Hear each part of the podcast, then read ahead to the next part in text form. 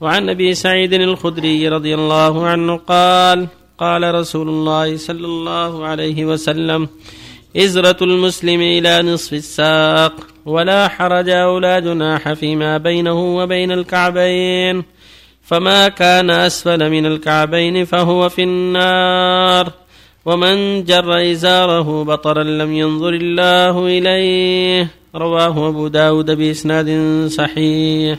وعن ابن عمر رضي الله عنهما قال مررت على رسول الله صلى الله عليه وسلم وفي إزار استرخاء فقال يا عبد الله ارفع إزارك فرفعته ثم قال زد فزدت فما زلت أتحراها بعد فقال بعض القوم إلى أين؟ فقال إلى أنصاف الساقين. رواه مسلم. وعنه رضي الله عنه قال قال رسول الله صلى الله عليه وسلم من جر ثوبه خيلاء لم ينظر الله إليه يوم القيامة. فقالت أم سلمة فكيف تصنع النساء بذيولهن؟ قال يرخين شبرا. قالت إذا تنكشف أقدامهن. قال فيرخينه ذراعا لا يزد. رواه أبو داود والترمذي وقال حديث حسن صحيح. بسم الله الرحمن الرحيم. الحمد لله. صلى الله وسلم على رسول الله وعلى آله وأصحابه من اهتدى بهن أما بعد هذه الأحاديث الثلاثة كلها تعلق بالإسبال وتقدم جملة من ذلك.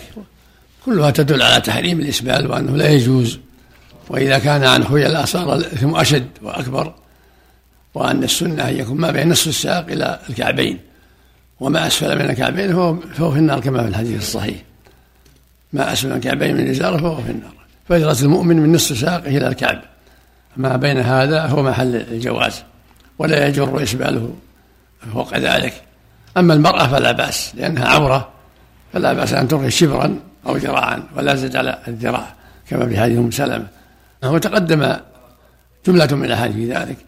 وكلها تدور على هذا المعنى أن المؤمن يلزمه رفع إزاره وهكذا قميصه وهكذا عمامته وهكذا بشته مما بين الكعب إلى نصف الساق. ولا يجوز له إرخاؤه تحت الكعبين وإذا كان عن خيلاء صار الإثم أشد. وأما المرأة فلا حرج عليها لأنها عورة أقدامها عورة ترخي شبرا أو ما بين الشبر والذراع إلى الذراع. وفق الله الجميع. أحسن الله إليكم إذا المرأة فعلت متعمدا رفعت متعمدا لا يجوز لها. ولا يجوز لها إبداء قدمها هذا من العورة تنصح بما النصيحة؟